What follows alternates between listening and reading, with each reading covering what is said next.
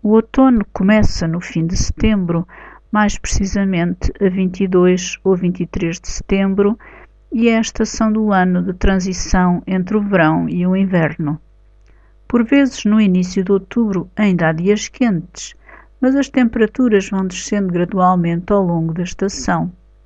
Em Portugal, neste momento, 9 de novembro, as temperaturas máximas rondam os 17 graus Celsius, sobretudo junto à costa.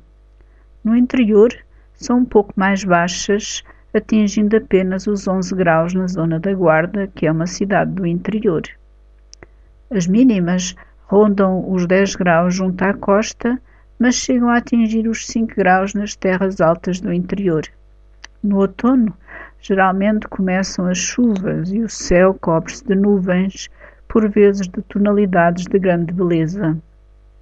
As folhas das árvores de folha caduca começam a cair e formam grandes tapetes castanhos, vermelhos, amarelos e alaranjados nas ruas, nos parques e nas matas. Nas vinhas, as folhas das videiras também mudam de cor e começam a rarear.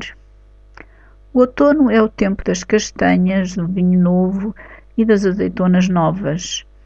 Aparecem os frutos próprios desta estação, como o diospiro, a romã, o marmelo, do qual se faz a marmelada, e também os frutos secos, como as nozes ou as avelãs.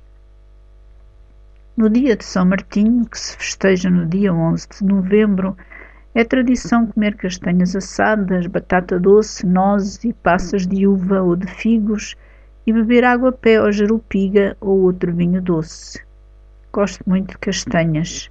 Costumo assá-las no forno para comer como sobremesa mas também coloco muitas vezes castanhas quando asso carne de porco no forno.